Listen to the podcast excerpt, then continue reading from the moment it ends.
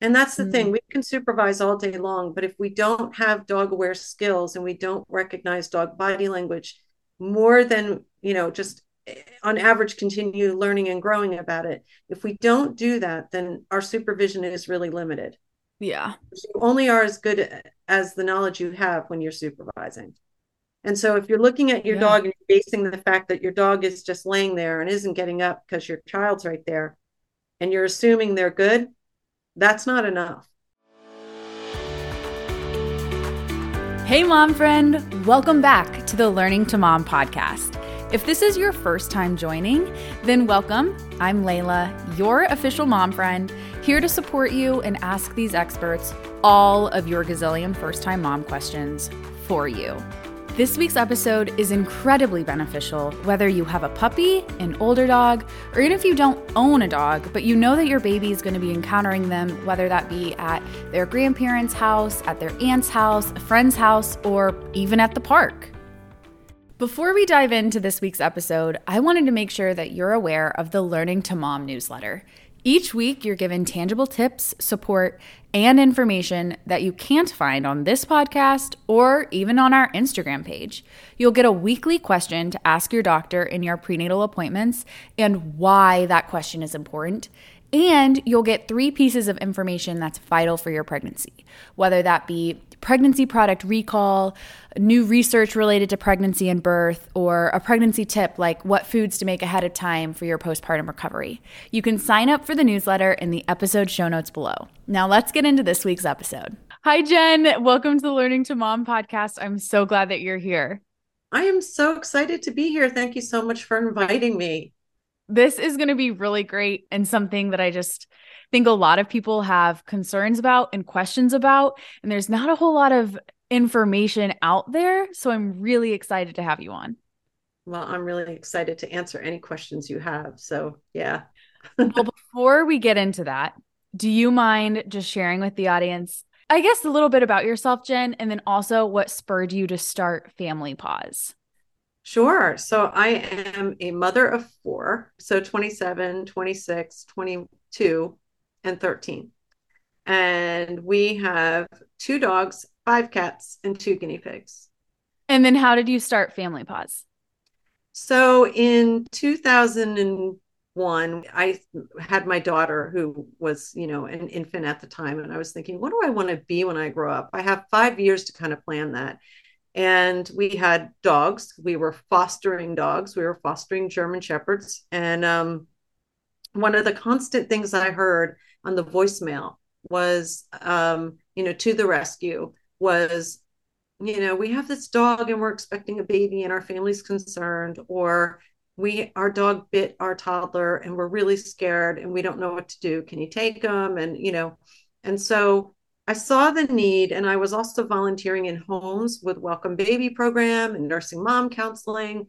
And so I would see families with dogs who didn't have answers. And I looked around and I uh, didn't see a whole lot of information. I always grew up with a passion with dogs. I grew up showing and training dogs. So um, it was not a leap for me to think, how can I make this a career? What can I do? So I started Dogs and Storks, started Family Paws in 2001, started Dogs and Storks in 2002 from my living room in Cary, North Carolina and now it is worldwide. Could you give a brief overview uh, to listeners who maybe have never heard of Family Paws, like about your courses, your hotline? I mean, Family Paws is awesome and it's quite an operation. Sure. So, Family Paws is a program. We call it, you know, we have a tagline creating dog aware generations. We have a website that has all sorts of information on body language, on reports for families, videos, different information, anything about kids and dogs, right? And then we also have our webinars that run throughout the year Dogs and Storks for new and expecting families, and Dogs and Toddlers for families with babies three months and up.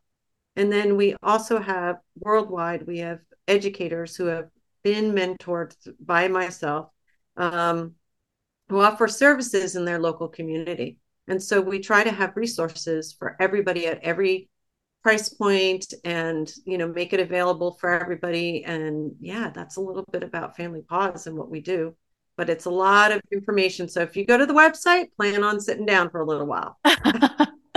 well, hopefully we'll be able to kind of give some free information and resources here. Yeah. Um, and then people can sign up for those courses because I know you have so much to share and we're only gonna be touching the top of the iceberg. Sure. So first and foremost, Jen, why is it important to prepare your dog to meet your new baby? It's so important. And a lot of people think about it, but they think about it in a different way than maybe I want them to think about it. It's so important to prepare, I say, with your dog, because our dogs, they don't have an app, they don't have a book, they don't have anything that lets them know what's going on. And so we really want to work with the parents to help their dog adjust to the changes that are going to be coming, you know, and and begin doing those things. So things like getting them used to different sounds, novel sounds, novel sights. All those things are things that we want to do, but we really want to focus on how the, you know, what the parents are doing as well. Are they familiar with what their dog looks like when their dog is curious, when their dog is stressed, when their dog is anxious, fearful, or overexcited or happy? We want them to be really familiar with that. So, yes, we want to prepare our dog, but we mostly want to prepare our families to recognize and work with their dog to best support their dogs during this time. Can you go into briefly, I guess, or just some ways that we can do that?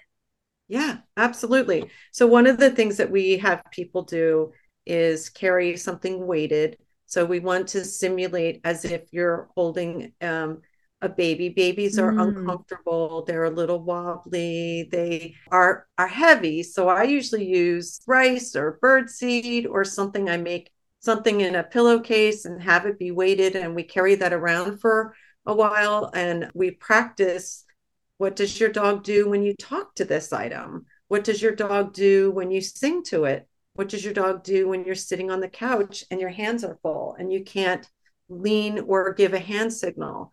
If your dog is used to you giving a gesture to sit or lay down, when your hands are full, that doesn't happen. So we want to work on those things ahead of time and help our families feel totally prepared and confident that their dog will listen to them and respond to different cues that they give I know it sounds silly, but we practice this thing. I call it the water bottle baby. Sometimes we put 10 water bottles in a pillowcase and then it's really wiggly and wobbly. Mm. And, you know, but we want to make it awkward, right? We want to make it a little bit awkward because holding a newborn is kind of awkward. I don't know about you, but I it was it was hard every time. They're so fragile and you're like, whoa.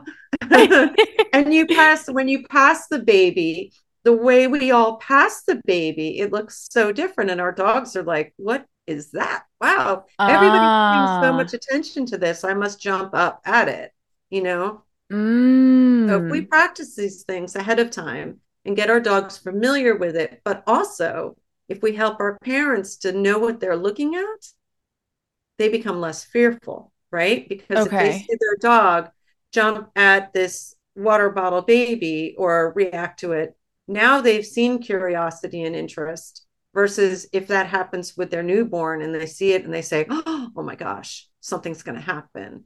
Now they're a little more oh. familiar and we can teach them what to do when they see that curiosity and interest and give them alternatives so that they can work through it. Does that make sense? Yes. So, what I'm hearing is it's almost more like you need to prepare yourself. Oh, yeah. It's not really preparing your dog, it's preparing yourself for your baby to meet your dog. It really is preparing yourself because your dog is not quite capable. When we think about preparing, what I usually hear people say is we pulled their tail, we took their food away, we did all these things, we played baby sounds, we did all these things, and the dog, it didn't matter. And so, what I want to mm-hmm. do is educate people about things that really matter and what the trusted adults are doing, that's what our dogs defer to, right? They're mm-hmm. constantly looking at us and going, Oh, are you good? And if I can say, Yeah, I'm good, are you good? Um, then that makes a difference. So, helping going through some of these exercises is really, really, really important, even though it feels silly, so that we together with our dog are practicing some role play and are really getting them into the rhythm of what might be up ahead. Now, I'm curious about this role play. How much time do you need to devote to this? Is it five minutes a day or is it at all times in your third trimester? You're worried I'm going to make you carry around something. Listen, it doesn't cry. It's not one of those babies. You know, I encourage multiple times. So we usually have a checklist of where you want to practice it and how you want to practice it. So, like, mm. you know, we've got it, a whole handout and everything on this so that you would practice, you know, laying down. So, what if you needed to be nursing laying down and your dog came to the side of the bed? Are you going to be able to say, go lay down, go to your mat, go do something else, but not jump on the bed? Mm. You're feeding a baby on the couch and your dog wants to launch themselves onto the couch, are you in a position that you can handle that? That's why we want to do it. It's short activities, but it might be throughout the day, little segments. Yeah. Every training session should be short. You know, three to five minutes okay. is really, you know, more than most of us and our dogs can handle. Okay. So, I have recently discovered and fallen in love with the cutest handmade online children's clothing boutique, and I refuse to gatekeep them. Happy Hollow Threads. And here's why I love them so much. First off, they're handmade and mama owned and operated. That's huge. You know you're going to get to be supporting a small business and you know that you're going to be taken care of. Secondly, the vibe, if you will, is classic, timeless, earthy tones. Just really aesthetic and stunning, honestly. They do have colors mixed in for holidays and special occasions and stuff, but just really classic looks. Thirdly, starting in their spring 2024 collection, their clothes will be made using organic US milled fabric. And lastly, items are made to order. So if you have a specific need, like needing size 5 length but size 4 width, just add a note at checkout and she can accommodate. There's no extra cost for this. It's no wonder I'm obsessed, right? Happy Hollow Threads, you want to check them out. Here's their website. Get out a pen and write this down. It's happy hyphen hollow hyphen threads dot myshopify.com. The link is in the episode show notes as well for your convenience. I do want to backtrack for just a moment, Jen. You said in this example, you know, of people saying, well, we played baby sounds, we took their food away, and all these things. And yeah. you were saying, no, we need to focus on the right things. Yeah. What are those oh. right things then? What I find in my experience, and again, this is from the feedback I get from thousands of families who have given me feedback on this. They can play baby sounds, but it doesn't matter when they bring home the real deal. And I can tell yeah. you why. When we're holding a newborn baby, there are so many other things that are going on when a baby cries those of us who have lactated before, you know that when a baby cries, it triggers everything related to breastfeeding. And that can make us feel very different. It can make hormones, you know, shift in our body. So we probably smell different, we act different, we respond mm-hmm. different, we pay attention different. So crying is only one piece of the puzzle. So playing baby sounds on a recorder or on a uh, on something you know, if we start it low and gradually build it higher, um, you know, working on general desensitization doesn't always give the results that our families are expecting it will. They're doing what they think is the right thing to do, and that it's not wrong. It's just, unfortunately, a lot of times I see it let people down because it doesn't give them the results. And they're really surprised when their dog is still very inquisitive once the real baby comes home they're they're often surprised. Newborn cries are meant to be alarms. They're they're unique to every newborn. Um, yeah. So it's going to be different for every dog, right? So it's not that it's hurtful. It's just I want people to have a, a, a good expectation of what that exercise may and may not do and why. It, it's mm-hmm. not always the best. And no one exercise, that's my biggest goal to, to have people understand. It's no one exercise. This is a long term process. We like to look okay. at it as a three month period of helping dogs to acclimate to life with baby. So that was one of my questions there is when do you need to start taking this course? If you said it's 3 months, you think when you enter the third trimester of pregnancy is when you should or So what I was mentioning there is when a baby comes home, it's about three months. That, oh, okay. That okay. is three months that, that it takes the dogs to acclimate. But really, as soon as someone is even thinking about getting pregnant, I would take the course and then look to see and assess do you need more assistance? Are you mm. going to need more support? And that way you're prepared because there's a lot of things that you may not be thinking about. And just taking dogs and storks will help you to start spinning those wheels and thinking, okay, our dog is sensitive to changes in appearance. When someone wears glasses, our dog is reactive. When someone wears a baseball hat, they're reactive. Wow, we need to look at this. When um, you know, our dogs see scooters or bikes, holy cow, that's something that might be in our future. We want to look at that. So mm-hmm. we want people to take the dogs and storks class as soon as possible and not wait until last minute. Although if they do take it last minute, we still can help them and we want to help them. But it's a lot better if we can work on things when we have a lot of time. No, right? that makes sense. What are the differences that you see in perhaps dogs that or parents who mm. didn't prepare their family, including the dog, well, yeah. versus you know, they took this course and the dog does XYZ as opposed to what the, a non trained dog would have done. Yeah, so this is not to make anybody feel guilty because I, I really believe that we, especially as parents, are all doing the best that we can. Yeah. And I certainly had different levels of preparation with each of my children, and, you know, one being zero amount of preparation. But doing the best that you can and starting with the skills that you have, a dog that is not been exposed to some exercises to help with the arrival of a baby, what we see is a lot of frustration. We see a lot of anxiety. We see a lot of frustration on the family's part. We see fear, a lot of fear, mm-hmm. because the dog is so overwhelmed and the parents are so overwhelmed. And there's the fear of we're going to have to rehome our dogs. Those are calls I get routinely on our support line, or someone who's played baby sounds. Now their dog is going nuts and they don't know what to do. And, you know, they do the right things. They, do, you know, try to bring home the blanket and do the things that they've been told to do. I'm here to say there's so much more to do than than those things. Those things aren't wrong. It's just that there's a lot more that we can do to really help people prepare. When they have prepared, what we see is um, a much calmer environment, a calmer homecoming, and less of a frantic response if their dog is curious, if their dog is having trouble, they have options of what to do because they have a support system.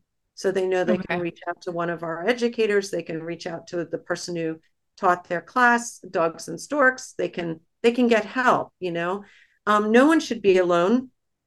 And that's why we started our dog and baby support line because nobody should be alone. If you have concerns, we want you to call. I don't want anybody to feel like they're in this alone. It can be really scary if you haven't prepared because it could catch you really off guard. You know, your dog may respond in a way that you just weren't expecting. And it doesn't mean they're a bad dog. It just means they're a dog and they're going to react to different stimuli, just like we might. So it's all new for them. And so we can help yeah. them through it. Now, another one of my questions that I had for you, Jen, was just I guess, what do dogs comprehend or understand about babies?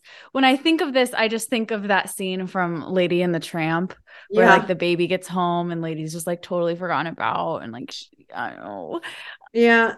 So, so is it like that? I'm sure for some dogs it could be, right? Mm-hmm. I'm sure for some dogs. I'm not going to say it's not. I'm sure some dogs absolutely love babies and you know you have that kind of amazing bond right away. However i would say the majority of dogs what we know and what we have to really go on is that dogs are predators. They are animals and they know that this is an unusual unfamiliar creature um, that everybody's paying a lot of attention to right? And so they they develop interest curiosity. They need to learn what to do around the baby because they do not know it's a family member they do not mm-hmm. know it's something precious to you they do know that it's unfamiliar and that it's it's interesting it's interesting. Um, it makes noise, it wiggles, it's it's kind of like a great toy in a way. So we have to really be careful about that because yeah. not to scare people, but it's true. I want people to know that it, it it is not as sudden our dog knows it's part of the family. That's not true. Um, it, it takes a good three months for us to have a dog acclimate and habituate with the baby, you know, by seeing it, being included, and in get, you know, doing certain things that really help them over time allowing them to observe and smell and do all these things at a distance. Yeah. So, to someone who is listening to this and is about to bring home baby from the hospital, yeah. I know that we're planning on having you on later in another episode to chat about like you know really introducing the baby and signs to look for and such but to someone who yeah. needs to know this information now yeah. um, could you give a brief little tips and tricks for that first introduction? Yeah, absolutely. So the first thing I would do is make sure that you have gates, X pens, and um, and and a way to contain your dog. That you do have some of those things available because it's really helpful. For example, when you're feeding your baby or sitting in a chair, you can put a play yard around you and allow your dog to be able to come close, but not too close. A lot of people mm. allow their dog right up to the baby. I have concerns about that. I don't know that babies don't, you know, have a stress response to that. I don't know, but I I don't think it's safe. And what I find is families that do allow their dog really up close often go, no, no, no, no, no, that's enough, and get very anxious about it. So we really want to have a barrier. We want to practice coming in, thinking about what's it going to look like when we come home? Is our dog going to even be there? It's really okay. I want to give everybody permission to have an alternative place for your dog so you can come home and adjust, recover, mm. bond, establish nursing if that's your plan, do all these things that you want to do in that time, and then bring back one of your dogs or both of your dogs or one at a time or whatever. It's okay to take that time. In fact, I encourage it because then you'll be less anxious and you'll be more prepared to do a homecoming. So that's another thing is to have a plan. And then the other is to then practice. What's it going to look like? Who's going to be where when we do bring the baby into the house? Who's going to have the dog? Is the dog going to be on leash or harness? What are we going to do behind a gate? What what's the plan? Having those things set in place is critical. Really, okay. really, really important. Is there something that you would recommend? Do you think it's better to have him on a leash or just, you know, gaze from afar for four days and then you're like... you're gonna you're gonna hate my answer to this, but it is my answer. It depends on every okay. individual dog. So that's something that some dogs are leash reactive. So putting them on a leash mm. may not mm. be the right thing while other dogs are totally relaxed on a leash and that might be the right thing um, if we've you know we don't want a dog that's lunging on a leash that dog might be better behind a gate so they can freely move around and you know get quick sniffs of that's when i use the blanket like when we're able to repeatedly use that scent over and over and over again using baby's name that's when i use the blanket not just a, a one time introduction but i use it as a scent, you know, to help the dog acclimate when we're home and we can repeatedly use that scent um, and baby's name. It can be very helpful there. So, you know, so we might use like a baby blanket while the dog's on the other side of the gate instead of the actual baby. We might let the dog observe from the gate and give the dog um, a food dispensing toy, a licking mat, snuffle mat, something like that. There's all sorts of things that we might do and again, play yards. People use them, you know, and think, oh, I don't want to put my dog in a play yard. No, I'm saying put you in the play yard. Like if your baby is in the swing, you're, you know, put the play yard around the swing. If you're you're sitting in a chair, put the play yard around you so you have space so the dog doesn't come right up in your face. I'm telling you, you never feel more anxious than when you first bring your baby home with your dog. You look at your dog a little bit differently. I know we never think we're going to, mm-hmm. but you look at your dog just a little bit differently like they are an animal it, it's different when you see them up against your newborn. It really is yeah. a different thing. Yeah. I love how you're so like realistic and practical about it. And obviously, you love dogs. I do. You respect them. You're not one who's going to be like, oh, or preach this idea of like, my dog is such a good dog. Nothing's going to happen. Let me just shove the baby right into my dog's face so that it can smell it. So, dogs are good dogs, but the key word is dogs. Mm. And dogs are predators. And I can't unemphasize that. So they yeah. do have natural instincts and they also have no sense of their, their where they are. Like my shepherd could easily flip his head around and hurt a newborn. Mm. So I'm not talking about anything aggressive or anything even malicious or anything like that. I'm talking about clumsy. I'm, t- you know, just yeah. uh, you know, there's clumsy dogs. There are dogs that just don't know their space. There's dogs that you know again they want to investigate in their own way but that could be really pushy those kinds of things. So there's all sorts of things to think about. And the fact that your dog does not know what this new creature is and it, that is rather arousing for some dogs. And we need to know and be careful about that. So at what point do I let the gate down? Like the dog can't live forever behind this gate, or I can't live forever in my little play yard. Right. Exactly. And so that's why it's all temporary. It's all temporary. It's really just to allow for initial acclimation, you know, initial, and it really is a matter of allowing your dog time to observe and see what's going on and get familiar with it. Because you know they need to observe the baby. They need to see what's going on and you need to feel comfortable. So it's two things. It's a safety thing but it's also a comfort level as well. Um, when you first put your baby into a swing on the floor they look so small you know. know. and then your dog looks so big right? And they have access to it. So putting something around it makes it so that you feel more safer right? It allows for more comfort but when can you take the barriers down? Again, that's going to depend on the dog's response to different things, you know. And, and not all dogs need to be by, behind a gate for greetings. Some dogs are absolutely fine being on leash and coming over to mom, you know. I really recommend that if the dog's been away, that the parents are able to greet the dog individually so that that excitement is calmed down and then and then have the dog be able to come in and maybe sniff around the house, do a little scent walk around the house, use baby's name. And then all of a sudden they discover mom or someone in the room who's holding the baby, but we don't go, look, and introduce. Okay. We just make it a non event. We don't make the baby a big deal.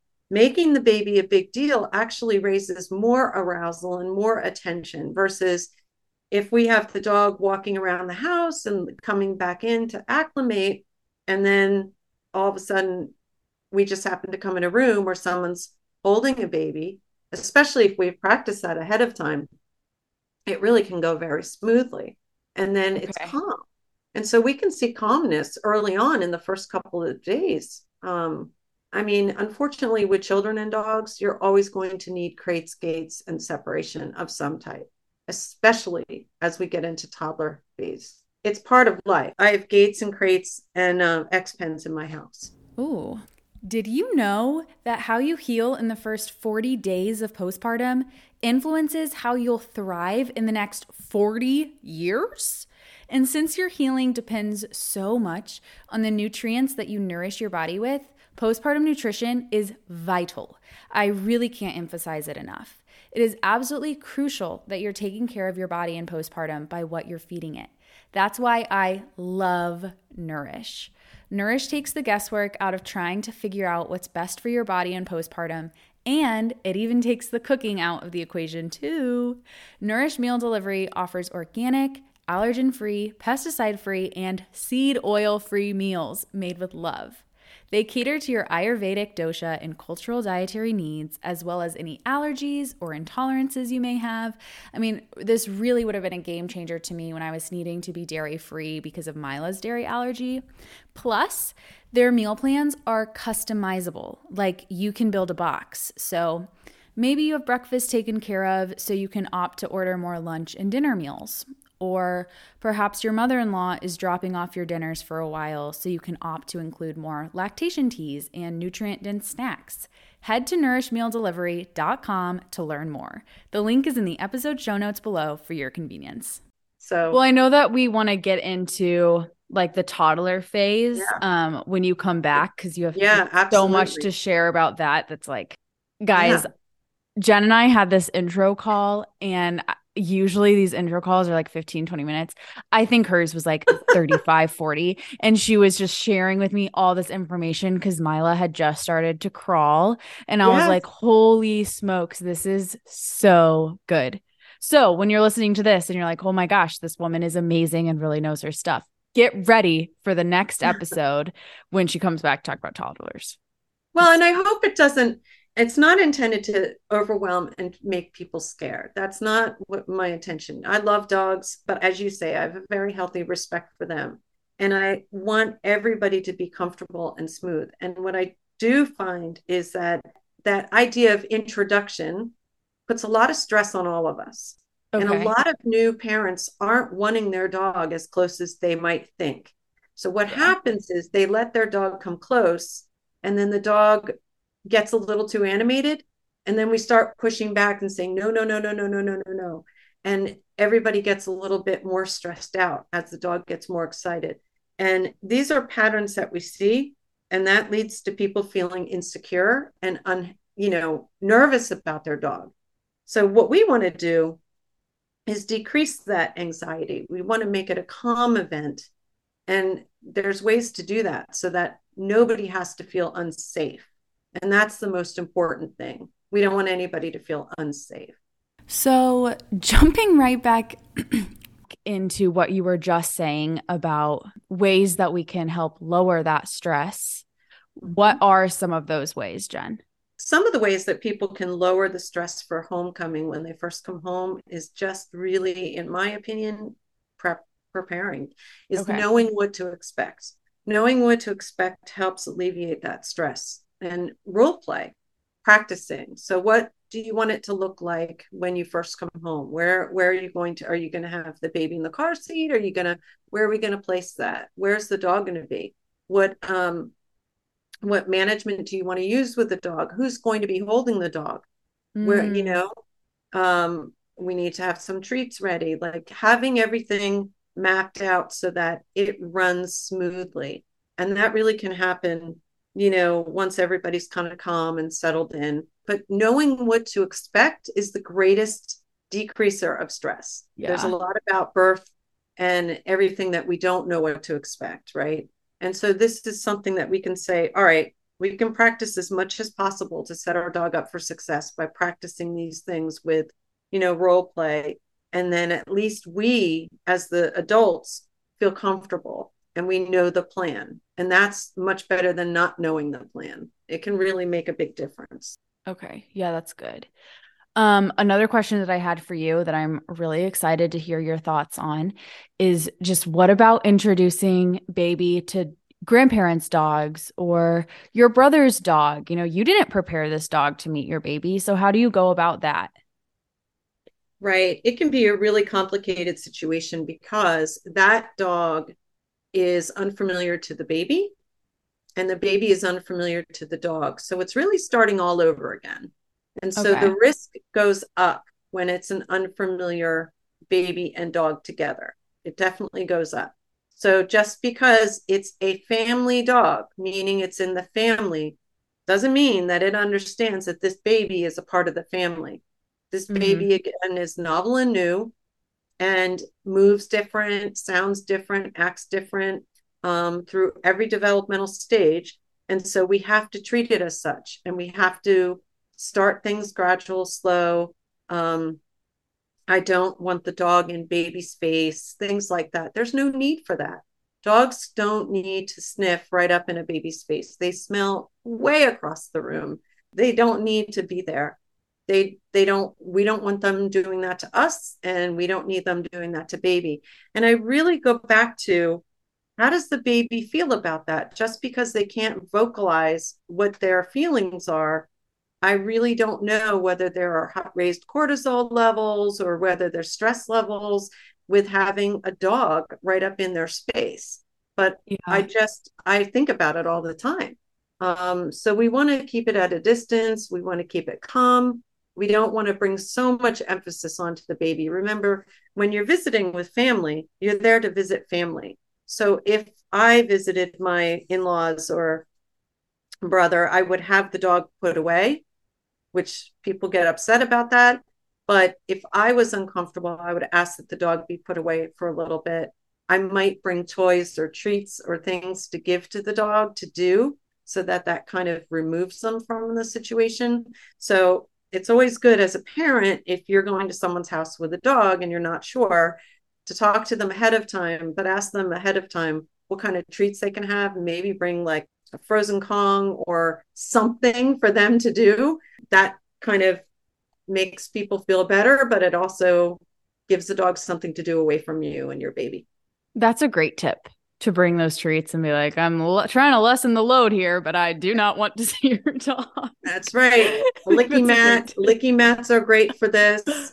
Um, you can get on Amazon; those are really cheap, and they're really, really good. So just ask ahead of time if there's any allergies or anything. But it can be really helpful to keep the dog occupied somewhere else. Yeah, now you have a lot of kind of catchphrases or sayings um, when it comes to dog and baby.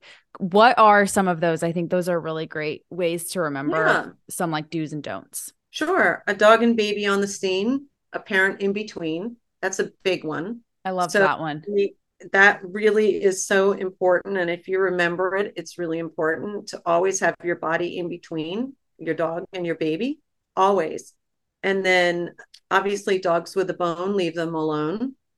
I see this as many, many problems. Babies grow, dogs age, adjust at every stage. This is incredibly important because babies grow so much in those first two years. They look like different beings as they mm. grow from mm. sitting up from cradle cradle hold to sitting up facing out to sitting up on the floor to crawling to cruising to standing to running to your dog that is a whole new child. Yeah. Almost every time. That is so true. Remembering that. Um and then the other part of that phrase babies grow dogs age adjust at every stage is the fact that our dogs are aging. So dogs that might have been around children earlier in their life as they age they might not have as much tolerance, kind of like me, you know. I'm very different in my 50s. You know, 55, I'm not as playful as I was in my 20s and 30s, right? It's just not going to yeah. happen. So our dogs feel this way too. And a lot of times we don't account for that. Mm-hmm. So all of a sudden, when the senior dog gets grumpy, it, it's it's devastating. So we need to account for that and just understand that you know, when we're visiting and it's a dog that's been around children, just because it's been around all the cousins and aunts and kiddos, you know, before doesn't mean that they're going to accept your baby at this stage in their life. It not yeah. accept doesn't mean it's going to be as fond of or tolerant mm-hmm. or yeah. So we want to be mindful of that. That's a great call out. I think we have a misconception of oh dogs are aging they're getting more patient and more chill but they could get more grumpy. That's they a really great call out. Yeah because a lot of times unfortunately pain is really hard to diagnose.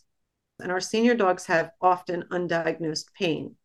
And so when their hips or arthritis or any of these things if a baby crawls towards them and they're forced to get up and move and they start to build that association mm. that becomes a really risky thing so we don't want babies ever approaching dogs like babies should never close the gap towards a dog never mm-hmm. it is the number one way that kiddos are bitten and it's preventable.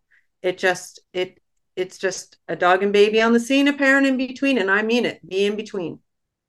And, and so you mean the dog is just, you know, trying to take a nap on the kitchen floor, yeah. minding his own business. Baby's crawling, baby's moving over, and baby's like, "Ooh, a fuzzy tail." So you're saying that should never happen, regardless of how chill the dog is, regardless of how sweet your baby is. That should just not be a thing. It should not be a thing, and especially on the kitchen floor. So what happens there is that the dog is most likely, if we put a video on that dog, we would be seeing a lot of different body language. I guarantee it. Let's um, talk about the yeah, yeah. all the body language. So we would see eyes moving. They, the dog may not lift their head, may not get up, may not move because they're they're in their spot. Their breathing might change. They might get faster breathing. They might get slower breathing. They might um, you might see whale eyes, so the whites of their eyes, so half moon eyes. Their ears are going to shift in the direction of the sound, so their ears will be moving. Um, they may go from panting to closed mouth. They may try to move their body away from the child. They may turn or lean away from the child, even subtly. All these things are subtle things that would indicate no thank you. The problem is it, indicates no thank you to another dog. It's dog language. Whereas to a child, it's like, ooh, well, let me go and get in your face. I want to yeah. get eye contact with you. That's that's how we communicate. Let me give you a kiss. That's how we give love. Let me do these things. Those are things that we don't necessarily want to have happen. And especially in a kitchen where there's resources, like a dog's laying on the floor in the kitchen is a big no. Interesting. I just threw out kitchen just for the sake of the example. I didn't think that it was like specific. Yeah. Wow. Yeah. It's a resource. So, you know, if food might happen there and the dog is waiting for food and the child's in the way, yeah, mm-hmm. I see it mm-hmm. all the time. Dang. I see that all the time. Dang. Back to how we communicate. I think that even you know the dog's communicating to dog that that's not okay. And even as we as adults we're like oh the dog's chill. He's fine with it. This is why it's so important to know this to yeah. prevent those attacks that aren't necessarily malicious but the dog has been giving you warning signs you just haven't been paying attention. Or we didn't know to pay attention. Like yeah. i have so many pictures of my children doing things to my dogs that I had no idea what I was looking at. And that's the mm-hmm. thing, we can supervise all day long, but if we don't have dog aware skills and we don't recognize dog body language more than, you know, just eh, on average continue learning and growing about it, if we don't do that, then our supervision is really limited. Yeah. You only are as good as the knowledge you have when you're supervising. And so if you're looking at your yeah. dog and basing the fact that your dog is just laying there and isn't getting up because your child's right there, and you're assuming they're good, that's not enough. Mm. It's not enough. It it could be your dog is tolerating it, and your dog may tolerate your child coming up to them a hundred times, but they also might de- be developing that anticipatory anxiety that that when the child comes close, the dog feels confined or is going to hurt because the child's going to lean on them and so that mm. hundred time the dog says, not today. And that's where you get your yeah. out of the blue bite. Yeah. Dang. While we're talking about out of the blue bites, I want to make sure that people are aware of your hotline.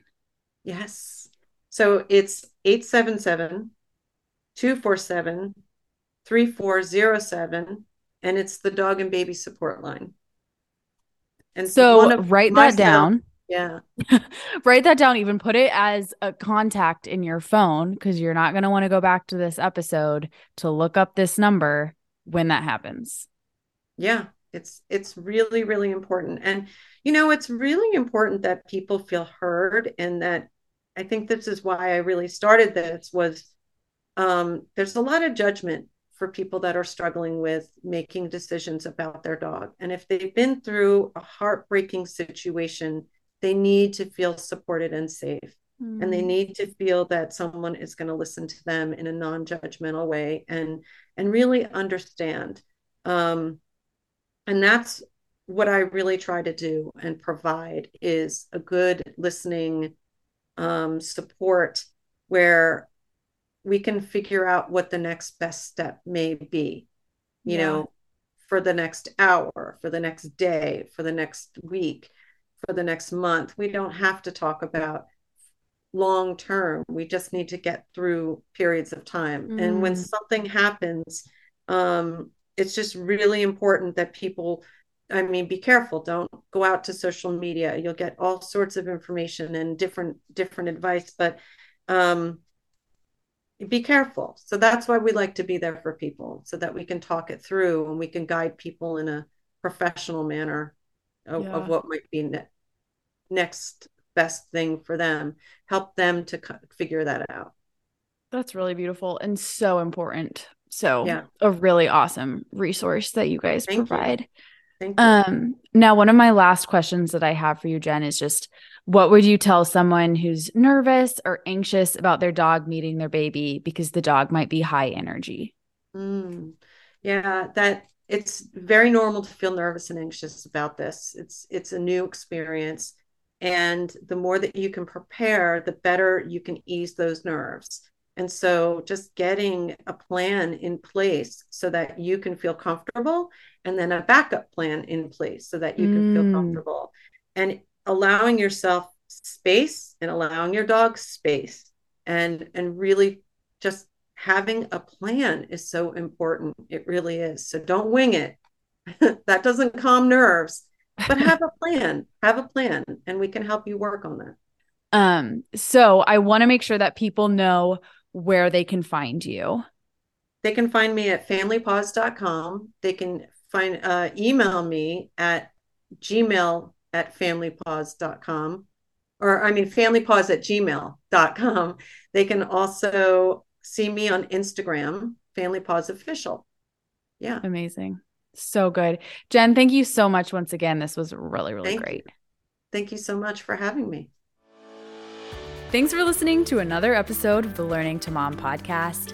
Don't forget to sign up for the newsletter by going to the link in the episode show notes below, and I will talk to you next week.